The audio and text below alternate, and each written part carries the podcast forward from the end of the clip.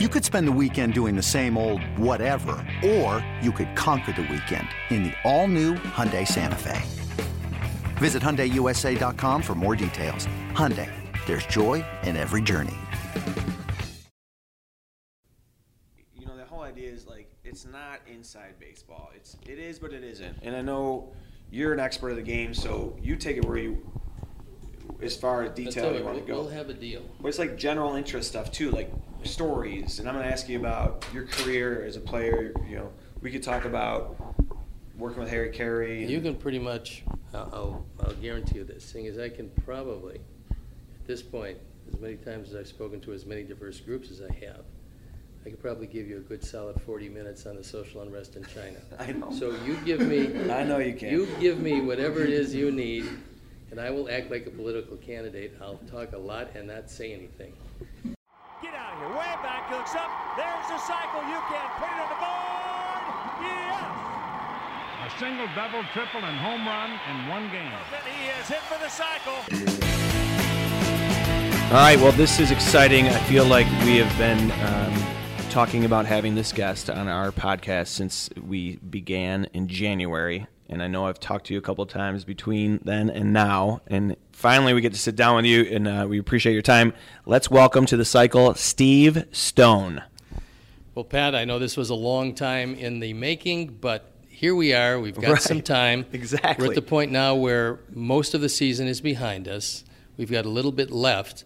And then the exciting part for us at this point will be just exactly what the plan is going to be moving forward because I think the White Sox fans, although they won't know it until it gets into full swing, they're interested in how this team can get better next year with the inherent difficulties that seem to be lying ahead. Sure, and I'm interested, you know, as a White Sox fan, and um, I wouldn't call myself an employee by any means. I have a good relationship here with the White Sox, and I do get an occasional check from them, so I'm my loyalties have strengthened.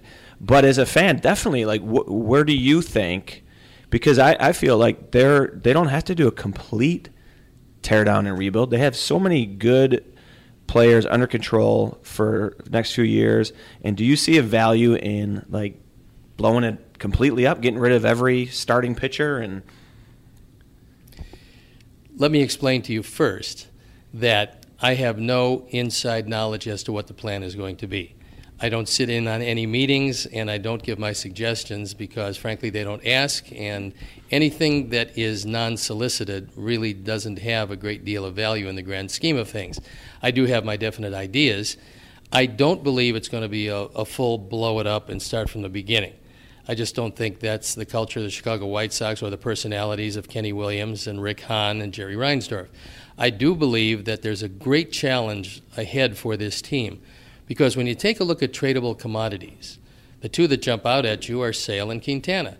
Yet, if you're sitting in that front office, if you're Rick Hahn, you want to try to build around two of the best left-handers in all of baseball. That would be ideal. Right. So the first thing you say to yourself is, do I have enough guys coming up from the minor leagues that I can fill in some of the gaps from this year?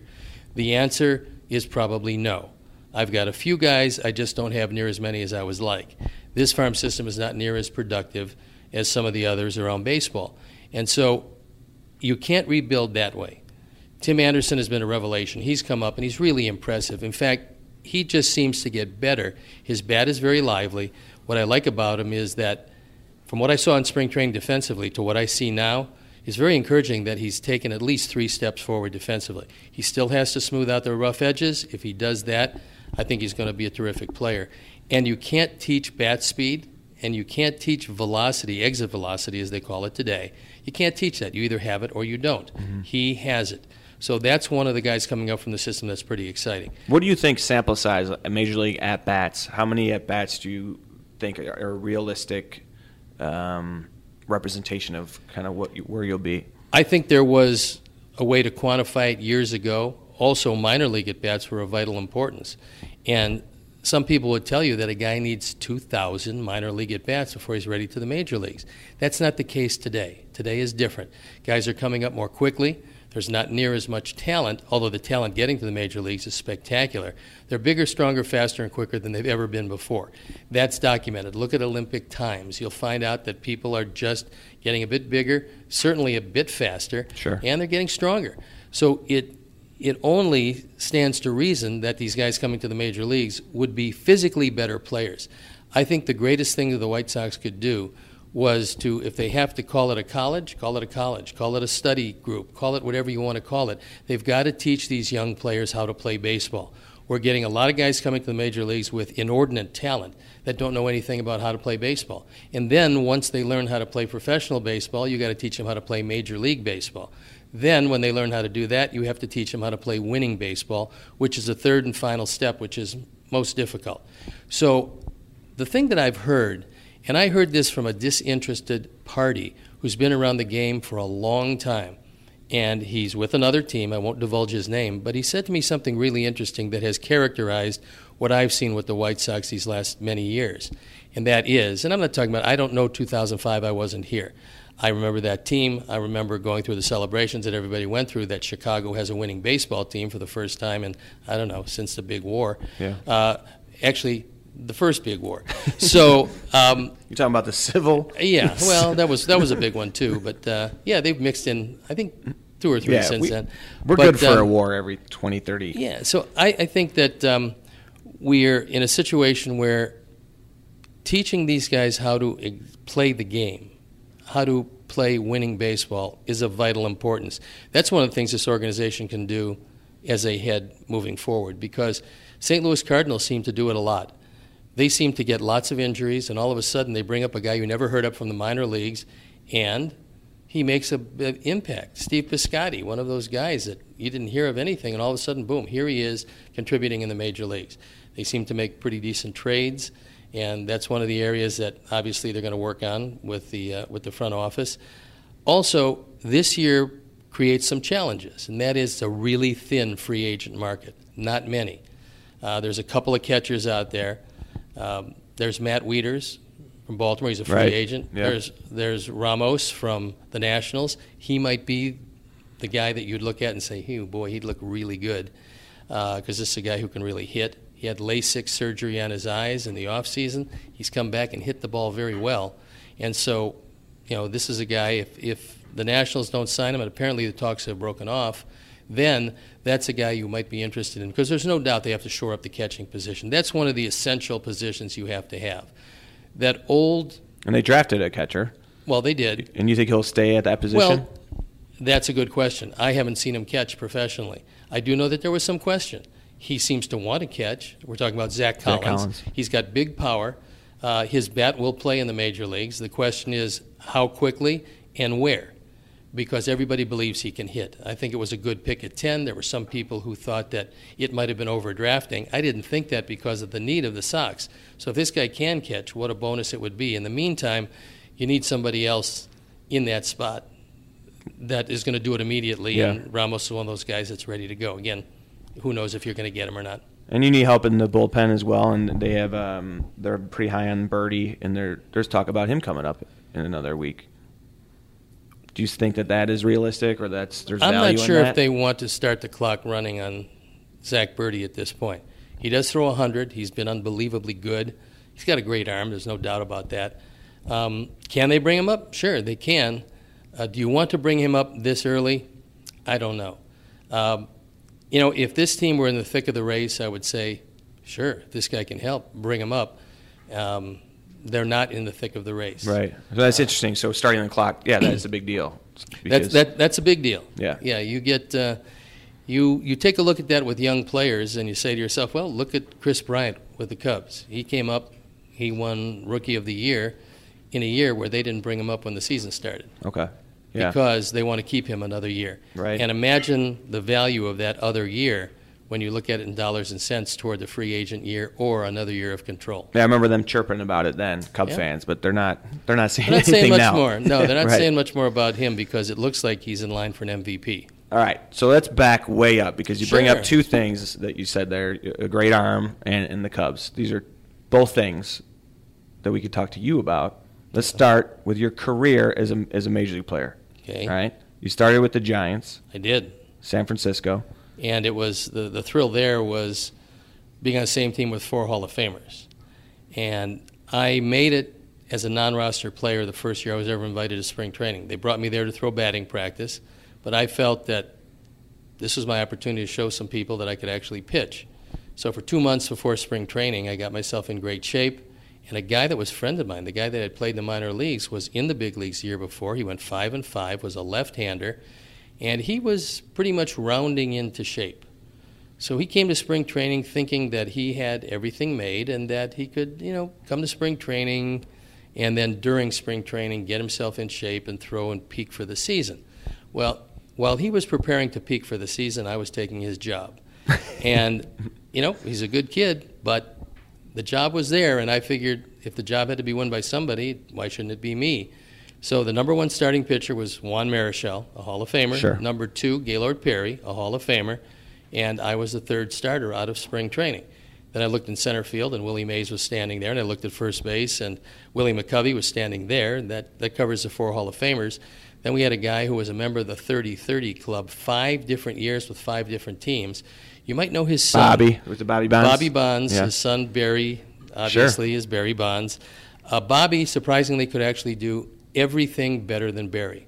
He could run better than Barry. He could throw better than Barry. He had more power than Barry. Well, Barry was only like two then. Uh, he wasn't even born yet. But I'm probably. talking about as he moved along. And Wow, Barry, Barry okay, I would probably tell you that. Yeah. Actually, Barry was running around the locker room because Willie Mays was his godfather. He was this high. Uh, his father was infinitely talented, didn't have the dedication. I mean, let's face it, you look at, in this game, the saddest thing to me is unfulfilled potential. I see guys that are wonderfully talented athletes, very good players, but they lose sight of the fact that, look, the cure for cancer is not coming out of the gene pool that is their family. They are being paid an inordinate amount of money because they can either throw the ball very well Right. or they can hit the ball very well. And so everything in their life comes as a result of this particular skill that you have, the top infinitesimal percentage of the world. And so you have to make sure each and every day that you are prepared for what the major leagues has to Well, I think it you. applies to everything in life. It's like you have the great ones are, and we've talked about on this podcast before. We talked about with Carlton Fisk last week. It's where dedication and natural ability kind of meet and intersect, and then things really take off. You see that all the time. You can see people that are very, very brilliant, but they don't apply themselves. Or, but you also talk about coming into spring training in shape. That used to be the the mo. Like people would come to spring training to get in shape. Now these guys kind of stay in shape all, all well, year that's round. because when you look at the average salary of the major leagues and you look at the mean salary, you're talking about average salary maybe four and a half million, mean salary maybe five something million, whatever it is. Guys are being paid a lot of money. I had to work in the off season because we weren't getting paid very much. My first salary in the major leagues was thirteen five, thirteen thousand five. What did you do in the off season? Um, I did a lot of different things. Uh, and I was just, it's funny because last night I was sitting there thinking about the difference in today's players and when I came up. And I remember looking for a job. It was, um, it was in Phoenix. It was my second year. I was going to go to Major League Camp that year, but my second year in Pro Ball. And I was looking through the newspaper at the want ads to try to find something because I had to work to make some money to be able to live because I was getting, let's see, I got $500 a month in A ball and I got $750 a month, but that was only for four and a half months. You had to do something the other times. So I saw this one ad and come here, you can make up to, I don't know, $100,000 a year, whatever it was. Uh, very simple, very easy. Come to our seminar. And, and so I went to the seminar and all of a sudden all these limos pull up. And i should have known it was in the back of a strip mall. That's number one. That should be number that, that, that's tip off number one. Number two you walked in and there was two american flags up by the podium. Run over there one over there. And i knew whoever was coming in was not running for president. So i looked at it i thought oh, a little too patriotic. So now the guy starts to give his presentation to us. We're sitting around in, in the seats, and uh, all of a sudden I notice that there's a guy sitting behind me. He sits directly behind me. There weren't that many people there. And this guy starts talking about do you have any idea how much it costs in this day and age for a funeral? No, actually, I hadn't even thought about it. He says, Well, it costs X number of dollars. And I said, oh, Okay.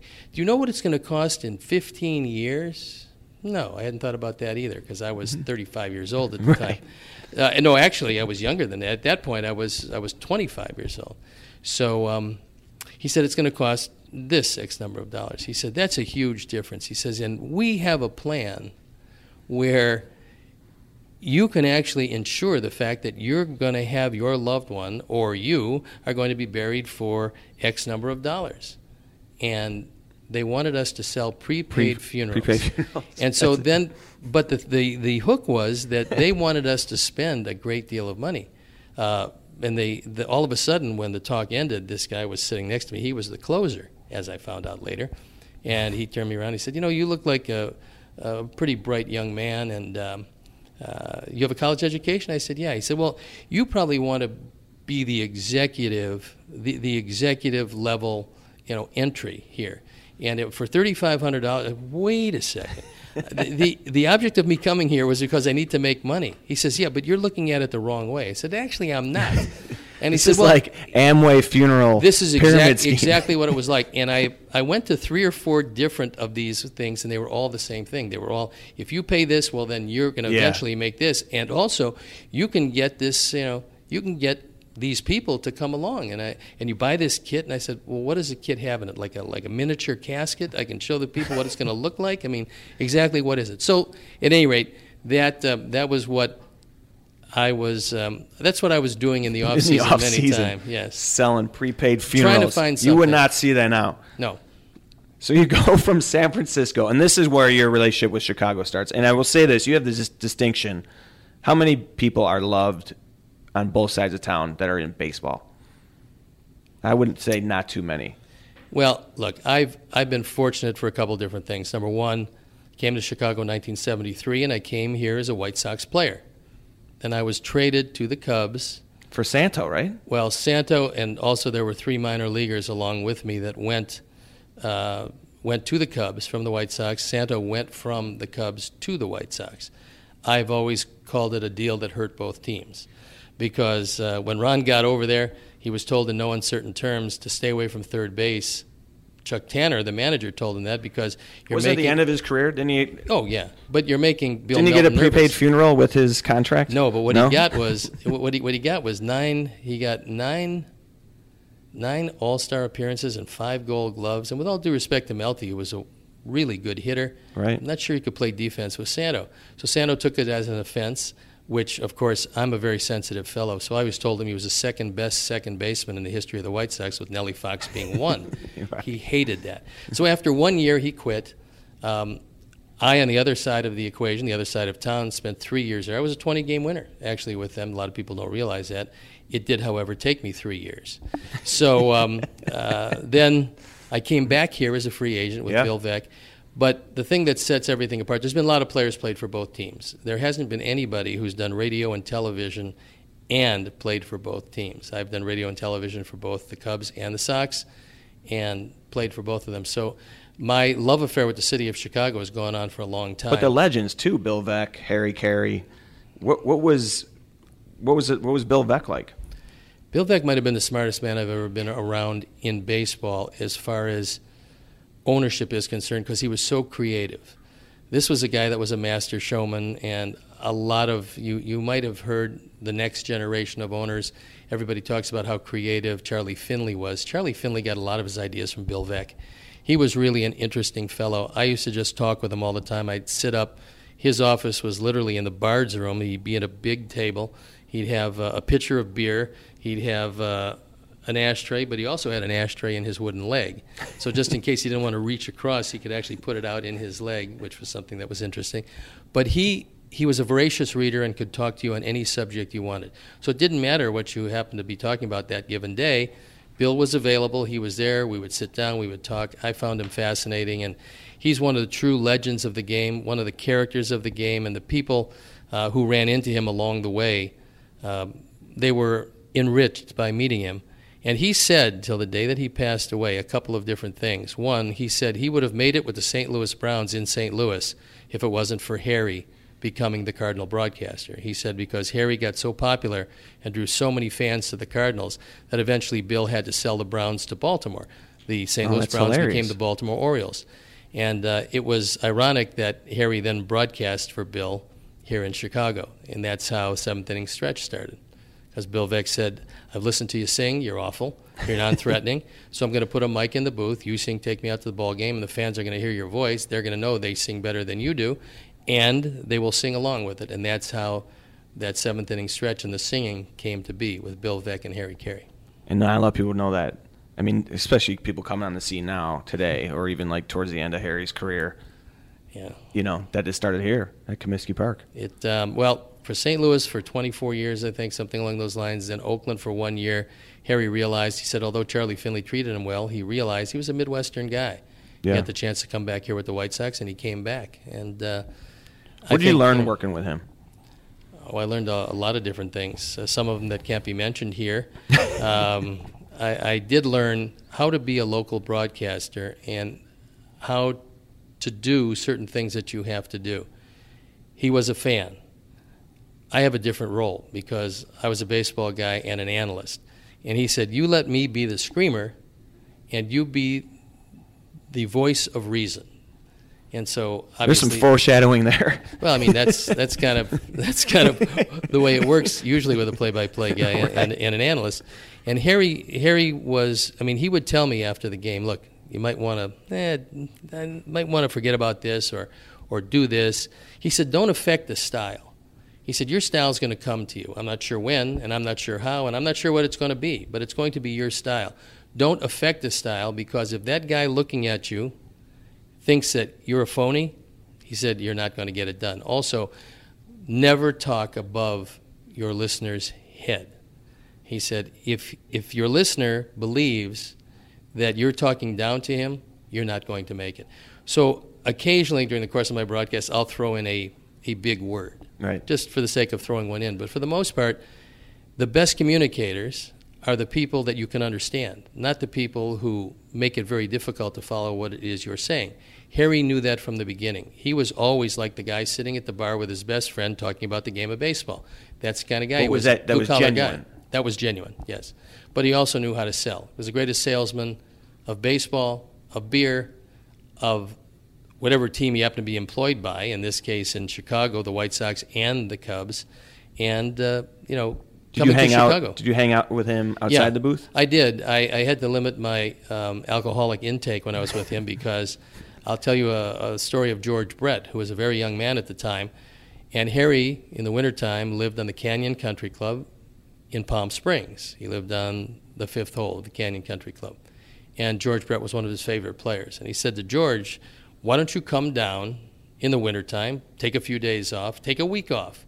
You'll come down, you'll play golf every day, and you and I will go out every night. We'll go out, we'll eat, we'll drink, we'll tell stories, we'll have some fun.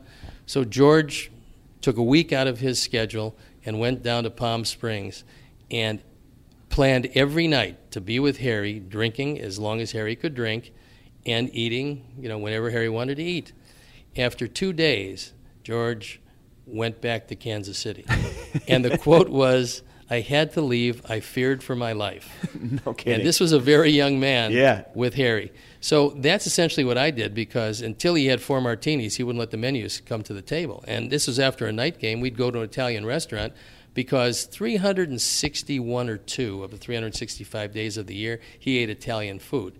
so we would go out. It would be 11:30, quarter to 12 by the time we'd get to a restaurant. They would keep the chef there, and and you got to get up and you got the day Oh game. yeah, and he would always order a veal chop with linguine and clam sauce, and you know whatever kind of uh, appetizer that he would have, and then, um, but before he ordered it, he'd have four martinis. So at first, when we first started going out, every time he had a martini, I had a martini. It didn't take me long to figure out that if this continued, that I was going to be, if not dead, certainly terribly impaired. So, But at least you'd already had your funeral package. Right. Well, yes, and then it would have been really easy because it wouldn't have been expensive. But I still would have been equally as dead. So we had a deal where I sat down, I ordered my appetizer. Harry had his first martini. I ordered my salad. Harry had his second martini. I ordered my entree. Harry had his third martini. I ordered my dessert. Harry had his fourth martini, and then I would sit with him. What kind of martinis were you drinking? Uh, vodka martinis. Dirty? Uh, he drank them as any way they came out. Yeah. Um, and then, but but see, he would have martinis before dinner, and then with dinner, he would have either a couple of Budweisers or a couple of glasses of wine. And after dinner, and bear in mind, after dinner now, after the four martinis, the the veal chop with linguine, linguine and clam sauce, he would have two or three Grand Marniers, and then he would drop me off at the hotel, and then go out for some He would- serious drinking. he would drive you. No, drop me off. Drop We- we- off. He had a All right. limousine in those Oh, days. okay. Yeah, he wouldn't be driving. I drove with him one so time. never Budweiser. He was never. He was not a Bud man. Oh yeah.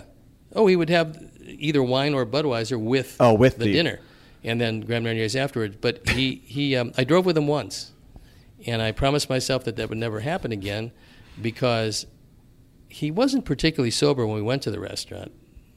When we came home, it was worse, and it was dark, and Harry was colorblind, and he couldn't tell the position of the light.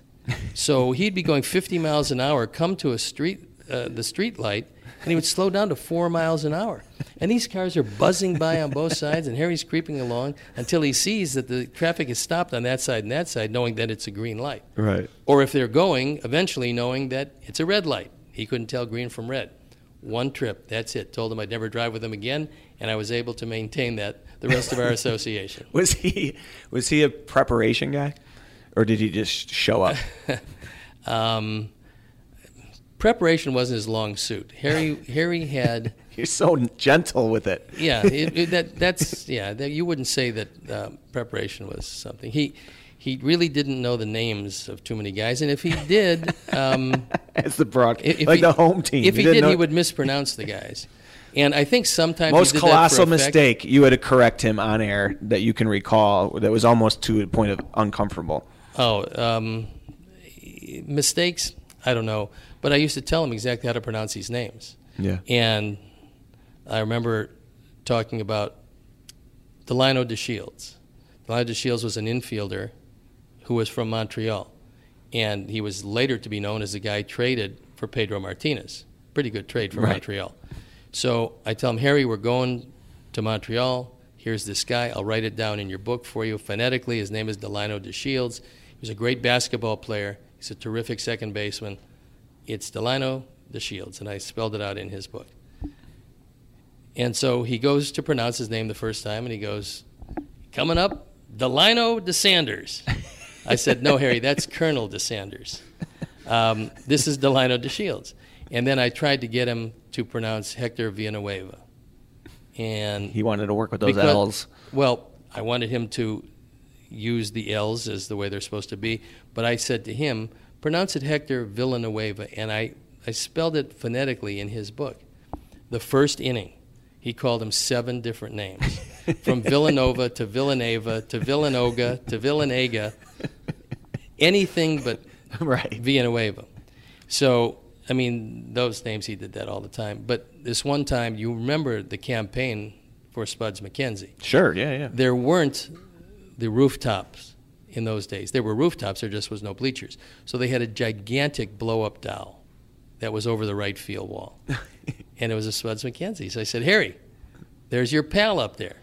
And Arnie gets a shot. He goes, Yeah, that's my friend, Scotty McKenzie. I said, No, Harry, it's, it's not Scotty, it's Spuds. He goes, Right, Spuds McFadden. I said, No, Harry, it's actually Spuds MacKenzie. And I guess if you're going to represent the company, you should figure that out. He's the dog. He's up there. Take a look. Right, he's the- So this was on a daily basis, and, and it was it was unbelievable. Was that was it was that all genuine too, or did he play that up? Oh, I think he played some of it up. Some of it was genuine. I remember we are talking about seedless grapes, and this is not when the game is on the line. This is when the game was a horrible game. Yeah. And so I remember he was talking about seedless grapes, and he would get a plug for his limo driver, Alvin Hemphill from Hyatt Limos. And he goes, You know, I was driving with Alvin, and we are going down the street. He was taking me back to the Ambassador East, which is where I stay. And uh, I passed this store and I saw seedless grapes. Can you imagine that? Seedless grapes. Wow. So I said, Alvin, pull over. So Alvin pulls over. He says, and I went in. And I said to the guy, You've got seedless grapes? And he goes, Yes. So I had them. He says, They're wonderful. I, he says, I couldn't believe it. Seedless grapes. And I said, Yeah, Harry, it's, it, they've been around for a while. Uh, he said, How do you think they get seedless grapes? So I said, Well, I think perhaps it's a hybrid, Harry. They take a couple of different strains of grape, they kind of put them together, splice them together.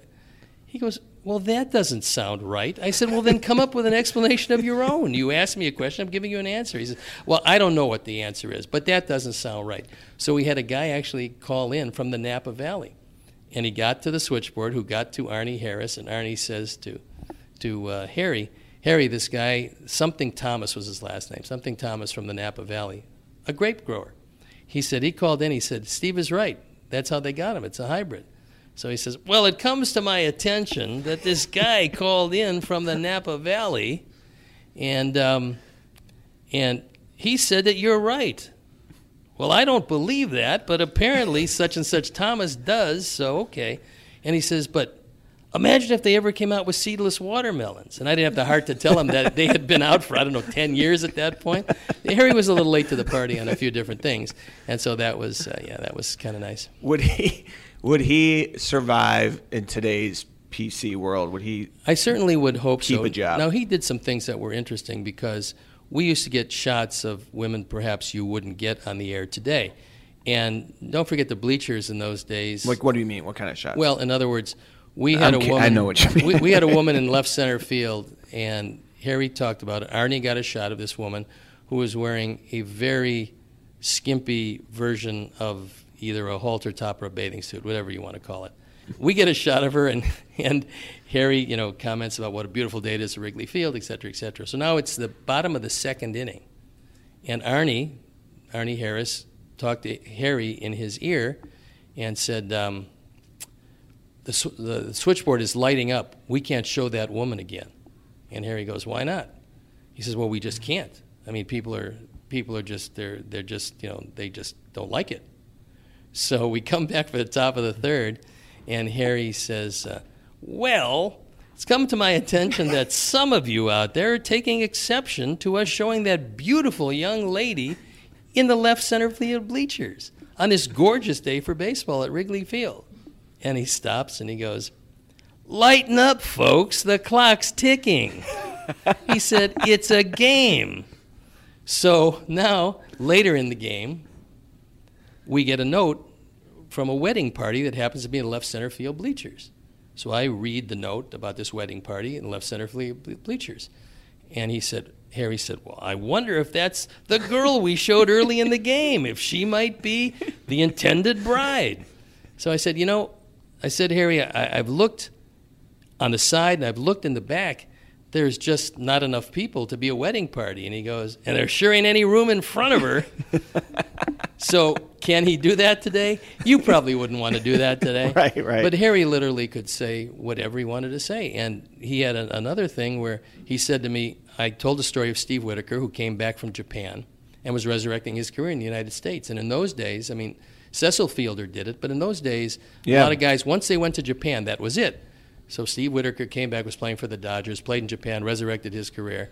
And I told the story and how interesting and unusual it was. And he says, Well, I wonder if he can speak Japanese. I said, Well, I don't know. He said, Eh, he might not have to. He said, All of those speak English. Wow. So I just sat back and went, Hmm, interesting. Didn't elaborate on that one. So now he gets a letter of protest from the Japanese consulate on how saying that is, is a racist thing. right. And so Harry, who always felt that a good offense is the best defense, sends the ambassador a letter. And he had two friends in town who were Japanese. One was Yosh Kawano, who was the clubhouse guy for a thousand years with the Cubs. And the other was a guy who owned bars in the city of Chicago for many years. Everybody knew him, but because he was a bar owner, he took the name of Tommy O'Leary. But he was Japanese. and Harry wrote a letter where he said, I talked with my two Japanese friends, Yosh Kawano and Tommy O'Leary, and they tell me there's nothing wrong with that. So you're the racist for even bringing it up. Well, the guy looked at it and probably thought, this guy really is crazy, and then just put it away, and that's the last that we heard of that. So that was that was Tommy wonderful. O'Leary. Yeah. That's hilarious. So you talk about today's game, and now today you find yourself. I mean, the career you've had is incredible, but now you're with two guys. You're working with two broadcasters. This is probably a first to be going back and you know working with someone on the road. Probably Or- 81 and 81. I mean, there's there's a lot of people who broadcast parts with, with certain people, but usually what happens is usually the analysts who rotate in various places. I know a lot of players. I ask them their schedules, and they'll be doing 70 games or 80 games Yeah. or you know whatever games, and then analysts rotate in and out with the same play-by-play man. But this, I think, is different because there's two distinct and quite different play-by-play men. You've worked with Hawk for years. You guys are fantastic, and it's documented um, about what how you guys have worked together. Talk about Jason Benetti, and um, you know, because you know, I know I know that he's connecting with the fan base, and he's bringing uh, Yeah. a lot of energy, a lot of enthusiasm into the booth. Jason is the new breed of broadcaster in that he really is a computer guy and he does a lot of work. Um, I see him all the time calling things up on his computer. He does a lot of research. I mean, he spends a great deal of time on each and every game. I would say it's not unusual for each and every game for him to spend two or three hours preparing for the game. How many martinis does he have? Um, as far as I know, he has none. yeah, Um, and oh, by the way, that was a misnomer of Harry um, as far as drinking in the booth. He wanted to perpetuate that. Maybe in 15 years, he might have had 45 beers. Harry didn't drink in the booth. It was absolutely a carefully crafted image that he had. Sure. But he did the game. He was a professional broadcaster. Jason, uh, I don't. I, I think Jason maybe has a glass of wine every now and then. I don't know. Uh, we do have a lot of meals. We eat lunch together all the time. I haven't seen him have one yet. So, um, I was more kidding about the No. fact that he's, he No, has no. a total different approach. No, well, I mean, the approach is interesting because he's a product of his generation. Yeah. He's going to be 33 years old. And these are the guys that learned to use the computer, that use it well. I'm still working on tweets, as Brad Boron can tell you. uh, sometimes they're not so good. I am of, you know, being in the restaurant business for many years, I am, uh, I am a big fan of the customer isn't always right. And so I answer them different than Jason answers them. but uh, he's really good with it, and he knows all of the prevalent stats, and I'm learning things from him. Uh, but, he's got to be pinching himself growing up in Chicago. Oh, this is- to be working with you. Well, I'm not sure that that's so good, but what is good is that he's broadcasting for the team he grew up rooting for. Not only he rooted for them, but his parents rooted for them, and usually that's what happens. Whoever your parents root for, you gravitate to that. So they're from Homewood, Flossmoor, and because of that, everywhere we go, when we walk around downtown, it's astonishing to me how many people are from Homewood, Flossmoor. I'm pretty sure that the whole of downtown Chicago actually moved from Homewood, Flossmoor, and now because we walk down the street and people, hey, Jason, nice to Oh, see you. Oh yeah, yeah. I'm from Homewood, Flossmoor. Oh, yeah, great, good to see you. It's amazing to me. Number one, he is recognizable because he has CP. Yeah. Um, as far as I know, probably the first major broadcaster, certainly in Major League Baseball, that's ever had that. And one of the things I said when we started working together was that the greatest time for Jason Benetti is going to be when people don't recognize him as the great broadcaster with CP, just as the great broadcaster. And that's coming, and it's more and more with every day because you hear his voice, it's very smooth. Oh, his he's so presentation is great. Yeah, he's fantastic. And it is a completely different broadcast. Hawk, because he was a player, he likes to bleed over into analysis. And so he does. And he knows hitting much better than I know hitting. So I think for the viewer, it gives him a lot of insight into the hitting aspect of it. I try to bring the pitching aspect of it. The regular baseball aspect of it is what it is. But Jason's a different broadcast. It's more like, for me, more like being the typical analyst, where Sure. he's asking me a lot of questions. I'm answering it. We're getting some in-depth baseball, and that's one of the things that um, that's interesting because you have fans watching that are new to the game, fans who have been fans for a short period of time, fans who are lifelong fans, fans who played baseball and know how it's played, and you have to give part of your broadcast to each and every segment. You say some things that are rudimentary, and the fan who's been a fan for a long time will go, duh. Yeah. Well, you're not doing it for that fan. You're doing it for the fan that might be watching his fifth game. They, they might be new to the game. I've got to explain the game to them. So it's got to be hard to remind different. yourself of that. Well, I, I've, I've been doing it long enough now to understand how to do it. and to bring a little bit to each and every one. That's why the tweetosphere, whatever you want to call it, that's why it's a little frustrating to me because people don't get what I'm trying to explain. The line drive double play, Tyler Saladino was at second base. He didn't happen to look where Robinson Cano was. It was line drive up the middle, it was a rocket. He might have been doubled off anyway, but as it turned out, he ran toward third. What I said, and I made it a teaching moment, was that you have to look where your fielders are.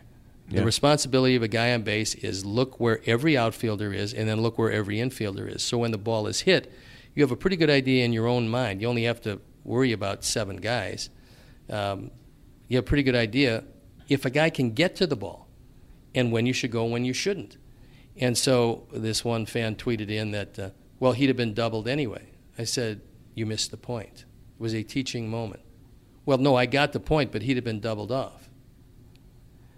Yeah, that's not the point. Exactly. The point is for all you young players was to look at your fielders, know where they are. You'll be a better base runner if you know where they are, which is the point I was trying to make. And so we've also had a lot of guys doubled off this year. In close games, and we play a lot of them, you lose games 90 feet at a time, whether you're taking it or giving the 90 feet. You're either going to win the game taking the 90 feet or lose it giving away the 90 feet. If you keep getting doubled off, you're not giving another offensive guy a chance to drive in some runs. That's happened way too much. That's something they've got to tighten up. Yeah, the um, I think people lose sight of that it being a longer game, longer form game. That it's it's the you you have a few hours of a game, but there are one or two moments where you can win or lose. And that's that's absolutely the case. Plus, I think one of the greatest things in all of sports. This is a team game. You have nine men on your team. It's a team game, but the classic confrontation of pitcher and hitter. It is mano a mano. The advantage a pitcher has is the hitter doesn't know what he's going to throw, and he's got seven guys behind him and one guy in front of him to try to get that hitter out. So that's why if you're successful a third of the time, a third, you're a superstar. If you're successful 30% of the time, you're going to make a great deal of money in the game. But that confrontation, that's one of the reasons why I love to pitch, because that is the ultimate confrontation in the game. So this is a team game built around individual competitions. And it makes for a wonderfully blended sport. And baseball, to me, is like chess. It's like top level chess. Once you learn the way the the uh, pieces move, chess is an easy game. Yeah. I mean, you get the rook, he's going this way, and he's going this way, and you get the bishop, and he's going that way and that way, and you get the queen can go any way as many squares. And once you get that idea down, it's an easy game. But the grandmasters play it at a level that very few people can attain. Did you play the game in a very cerebral way? I mean, Not at first. Not, uh, not at first, but you never know how good you're going to be. That's why you mentioned Carlton Fisk. Carlton Fisk was a great player. I wasn't a great player. I had to be more observant than the players who had the talent of Carlton Fisk or anybody who inhabits the Hall of Fame because I wasn't going to be a Hall of Famer. So I had to try to squeeze everything I could out of five feet nine and a quarter inches. A starting pitcher in the major leagues under six feet tall, you can count them on one hand. Yeah. In my era and the era now. you and Jim Parquet. well, you don't find ma- you don't find man. Well, he was left-handed. Oh yeah, that- Um, talking about right-handers because there are very few left-handers. Right-handers they get a bunch of them, so they want them six three and above if they Yeah. can get them there. But I had to be more observant because I didn't have those kind of skills. I had to do whatever I could to try to beat the opponent. I had to beat a What guy that was going to the Hall of Fame. What clicked in 1980? You win the Cy Young Award. You go 25 and seven. Yeah. Which congratulations on that. That's amazing accomplishment. Thanks. Way to It was I know a little ago. late to the game on that, but I've remember- been who can meaning remember to, back I've been meaning far? to congratulate you for that. Yeah, I mean, 323 ERA. What was different Highest that ever, year? by the way. What was different? It really started the middle of 1979. And I've documented this. I've written three books. I've put bits and pieces of the transition. It was a set of mental gymnastics that I developed for me, decided I didn't want to be mediocre anymore, that I thought there was a better pitcher in there than I had shown, and now I had to find a way to get him out. Get that pitcher out. See if, in fact, he really was there. Was there a better pitcher inside of me than I had shown to that point? And to do that, I had to completely change the mental approach to the game and I had to be able to learn how to create concentration. And once having lost concentration, I had to learn how to get it back. They call it focus today. It's very Yeah. important, the focus of the game. Well, uh, I'll give you a, just one quick example, and this is in a lot of things that I developed starting in the middle of 1979 at the All Star break. I made 50 starts. 50 starts from the middle of 1979 to the end of 1980. My elbow was still together. It was before I got hurt. Made 50 starts and lost seven times. Wow. Because of a mental transformation that I went through in the middle of 1979. And one of the things is this concentration or focus, take your pick it's like a narrow beam of light that you see in a movie. You see a laser scope in a movie where a guy puts a little red dot on your head and the head explodes with special effects. That's what concentration is a little red dot. That's how focused you have to be to win Major League Baseball games, to throw to a certain spot, to make the pitch you want to make. Now, the question is once you have that, you're going to lose it. You've got five senses. You're being pushed and pulled every which way. You hear something, it, distra- it distracts you. Something pops into your mind, it distracts you. You see something, it distracts you. The five senses come into play. And when you're distracted, how do you get it back?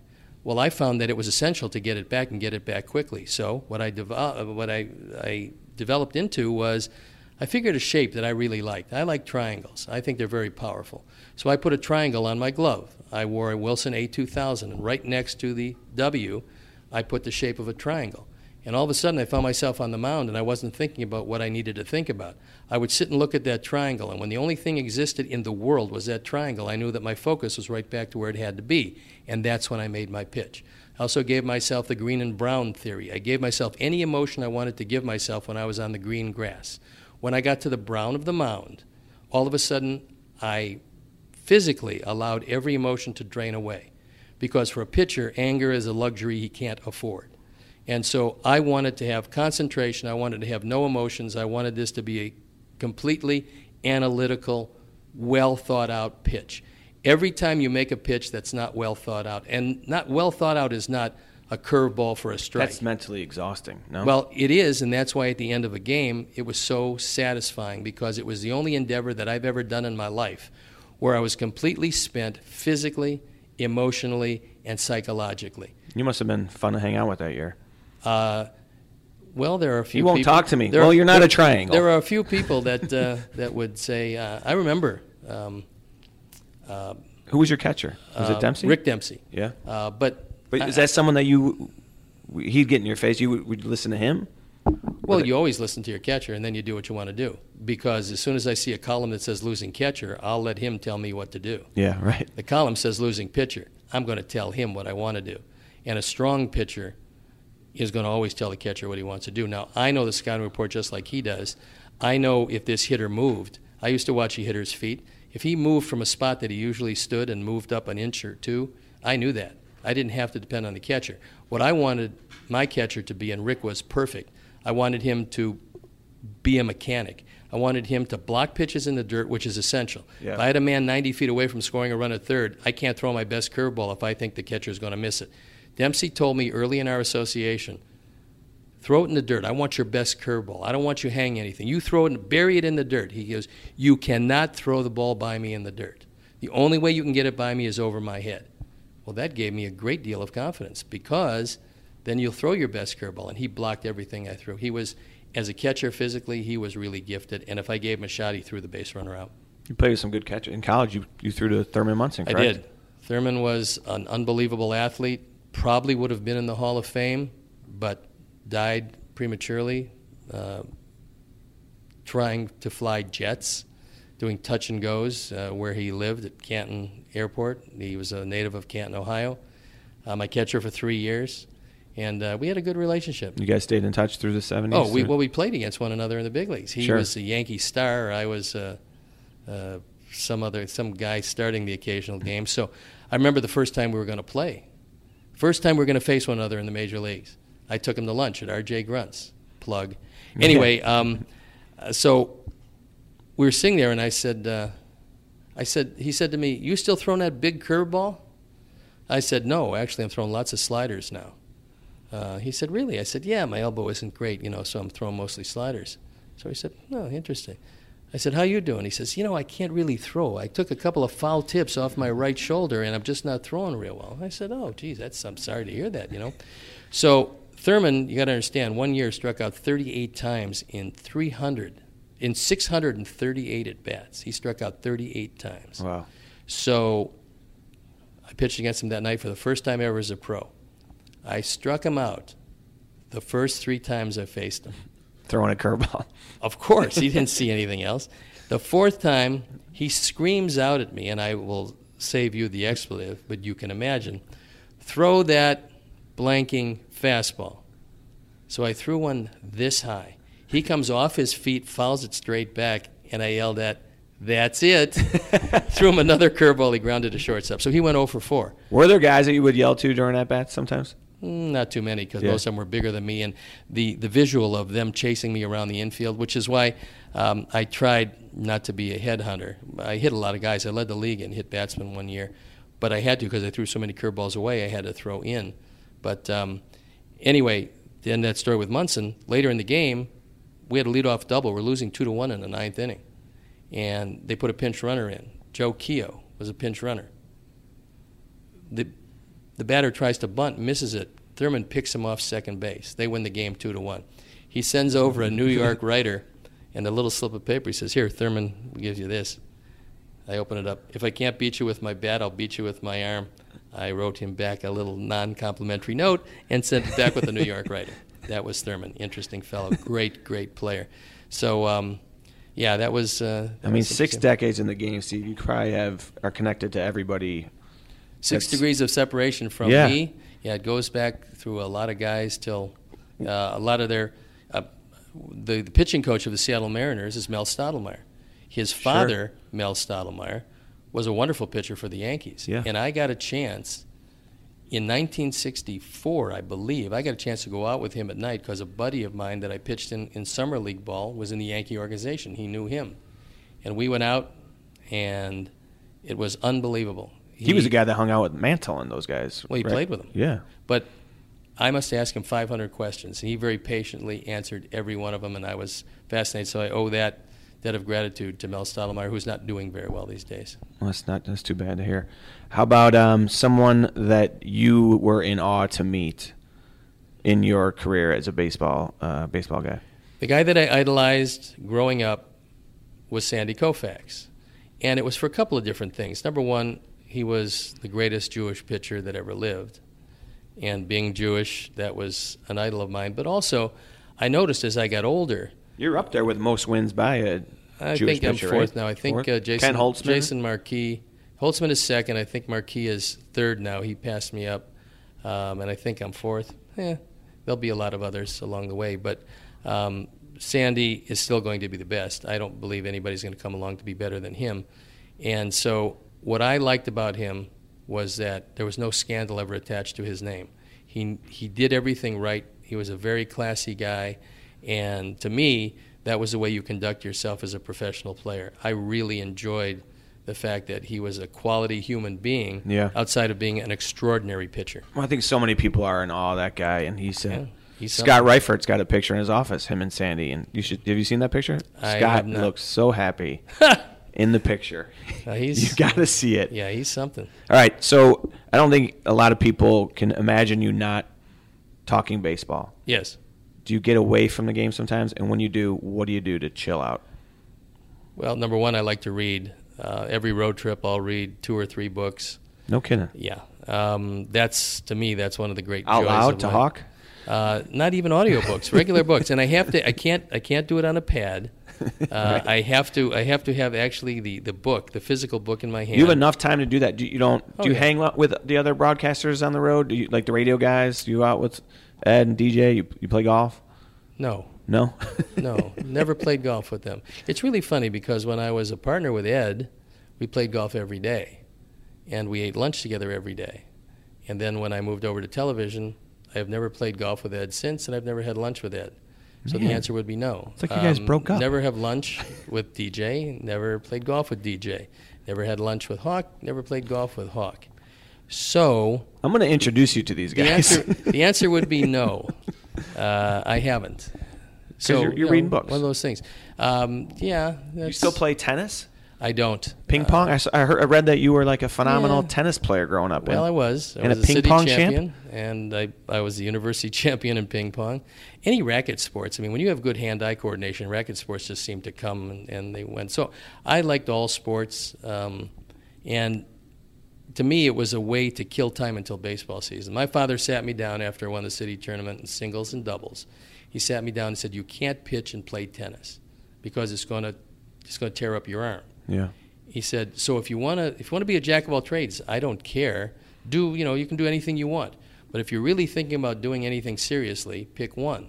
Well, I was a better tennis player than a pitcher. At the time, I was very small, and I just didn't have any kind of fastball to dominate hitters. Just had a real big curveball, and so I loved baseball. I liked tennis, and so I put it, my tennis racket down when I was 13. Really? Never touched it again for 13 years. Really? Yeah. I Your was- dad an yeah. What's that? Was your father an athlete? No, my mother was the athlete. Your mother was. I get my athletic ability from her. She, my father told me that she was always the first one picked when they would play street ball of whatever sport Yeah. they were playing. Yeah, they'd always pick her. And she you guys led are from Ohio? basketball. From Cleveland. From Cleveland. Yes. Were you fired up about the uh, the Cavs this year? Or? I would have been more fired up, I think, if LeBron hadn't left the Cavs like he did the first time. I, I appreciate the fact that he left. Yeah. I really dislike the orchestration of it. I Right. really dislike the Jim Gray extravaganza that that Yeah, that turned a lot of people it. off. But I think it was great for the city because it was a city that hadn't had a winner. Yeah. Uh, the Indians have won since '48. The Browns have never won a Super Bowl. The Cavs never won anything, and so uh, You still a Cleveland guy in your head a little bit? no, I am a Chicago guy. Chicago guy? I mean, Cleveland. My parents uh, passed away. I've got a stepmother who lives there with her family, but I'm not a Cleveland guy. Yeah. I appreciate the city. I like to see them doing well. Um, I'm really happy this year for uh, for the Indians fans, although there's not a whole lot of them coming to the ballpark. But as they're quick to point out, they do come on the weekends. Yeah. So if you didn't play six or seven times a week, that would be okay. But they'll find out they got a pretty good I team like there. Cleveland. I work a club in Cleveland, and I enjoy it. Uh, I enjoy the city. I got good good people Yeah. there. You plugged RJ Grunts earlier. You are a partner with Let Us Entertain You. You are a restaurant guy. I've run into you at Hub 51 several Oh, yeah. times. I saw you, witnessed you um, talking to Jerrod Melman about a particular dish, and you even made a little uh, recommendation on a side sauce to, to put with it. I forget what it was. Yeah, they probably don't listen to me but, very much. but do you It- it- fancy yourself a foodie? Are you? Uh, Um, no, but there are certain things that I do know. I've been partners with Rich Melman for 42 years. Uh, we, uh, I was an original Let Us Entertain You owner. I left when I became a free agent, went to Baltimore. He asked me to sell my shares back, and I did. You were a member in the '70s as a player with I- Grunts and Yes, I was Wow. the fifth. I was the fifth owner of Let Us Entertain You from the beginning. That's for amazing. when for when six different restaurants with six different corporations all melded into Let Us Entertain You. I was one of those original guys. And then I sold my shares back because it didn't look like I'd come back to Chicago. When I came back, I asked Richard to get re-involved again, and so there was Shaw's. I got re-involved in Shaw's and Joe Stone Crab. I'm there, and RPM and RPM Steak and SNL 27 and a couple of others here and there. So I think I've got eh, maybe 28 of them. In case eh, 28. in case this that. well Eh, in, in case this 28 broadcast gigs ever falls through, I got you know I'll always be able to get a meal. It's kind of Yeah. nice. All right, I don't think it is going to fall. What I, what I told Jerrod, and it was a sauce that I thought overpowered the dish. I thought there was a better sauce for that particular dish. Again, he probably didn't pay attention. He does pay attention when his father makes the suggestion, however, as Right. Richard might be, if he's not the best restaurateur in the country, he's in the top two. Isn't it incredible Yeah. what, what they've done? And the kids, the kids have worked very well. They work hard. They're good They do. kids, which is a testament to Martha, his wife, Yes. who raised them very well. It's tough to raise really smart, industrious kids today. Yeah. And she's raised three of them. Yeah, especially kids that grow up with, you know, in, in a successful ar- arena like that. They are uh, they are good people. All right, we're gonna get you out of here. A couple more questions. Sure. Uh, favorite baseball movie? Favorite baseball movie is Field of Dreams. Yeah. I love it. I also like The League of Their Own. I thought that was terrific. I particularly like Jon Lovitz. I wanted to see a little bit more of him. I thought the movie was good. But Field of Dreams tugs at your heartstrings. Uh, when he's playing catch with his dad, it's one of those things that you know you just have to cry. That's just it. You just have to. Favorite Chicago baseball moment? Favorite Chicago baseball moment? That's really interesting. Um, I'm trying to think because my great moments really came in Baltimore. Um, probably the moment that I look back on and say that was the best thing that happened to me was getting traded from San Francisco to the White Sox. I didn't know how great it was going to be when I got traded to Chicago. All I know is I was coming from San Francisco, my original team. This was a, a city that I had never been to before, and I got one of the great tips ever from a White Sox outfielder. You might remember Rick Reichardt. Yeah. Um, Rick Reichardt did something interesting. He told everybody who could fix him up with his future wife, he'd give him ten thousand dollars. I thought was kind of interesting, good way to get married. But um, uh, it's a show now. It's like, yeah, right. He said he was ahead of his time. I know. He said to me, he said, "You're single." I said, "Yes." He goes, "Live downtown." I said, "Well, i have been in the suburbs, you know, kind of suburb." No, no, no. You're single, Chicago. You live downtown. That was 1973. This is 2016. I still live downtown. That's great. Uh, all right, Steve, I could talk to you forever. We're going to be doing this podcast for a while, and we would love to have you back on because there's so much to talk to you about. You could just you Thank should have you. your own podcast. You should you have your own show. You could fill your own show well, with, with, all your with stories. four radio shows a week, as well as every baseball game, both home and away, because I do 166 games a year. yeah. The plate's a little full at this point, but if I ever get some moments, I will come back. And as far as having my own show, see, you have to you have to prepare too much with all the questions. I respond to the questions. That's the easy part. Pat, Well, you did a great you- job. Thank you, Steve. You responded greatly. We appreciate your time. Uh, well, there you have it. 1980 American League Cy Young Award winner. And how about this? He is beloved all over Chicago, uh, known now as the uh, broadcaster for the Chicago White Sox, Steve Stone. Thank you.